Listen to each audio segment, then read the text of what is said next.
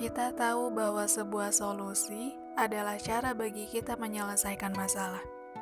Kita tahu bahwa untuk menyelesaikan setiap masalah dengan cara apa, atau kalau kita kebingungan, kita bisa menanyakan kepada orang-orang terdekat, kan? Ya, walaupun sebenarnya setiap solusi yang ada, kita yang mengendalikannya untuk memilih solusi yang mana. Dari sini, saya selalu merasa heran dengan orang-orang yang memberi solusi di saat semua masalah sudah diselesaikan, atau solusi tersebut sudah tidak bisa dipakai lagi, dan mereka masih saja membicarakan solusinya bagaimana, padahal masalahnya sudah selesai. Kejadiannya sudah tidak bisa diselesaikan dengan solusi lagi kalau dijadikan sebagai bahan evaluasi ke depannya, ya gak apa-apa.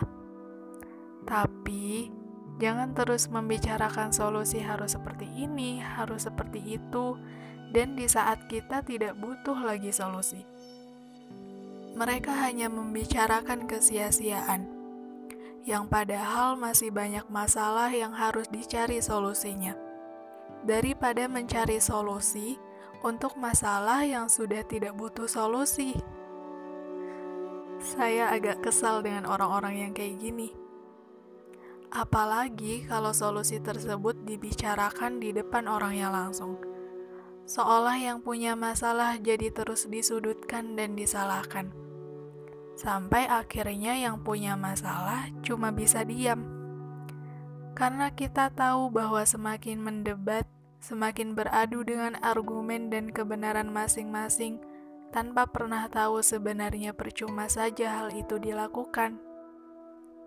Jadi ya kita tahu kok bahwa setiap masalah pasti ada solusinya. Kalau sudah menemukan, ya beruntunglah. Tapi kalau hal itu sudah tidak bisa lagi diselesaikan, maka ikhlaskan dan pasti akan ada hal indah di balik suatu masalah. Kita hanya perlu percaya dan yakin.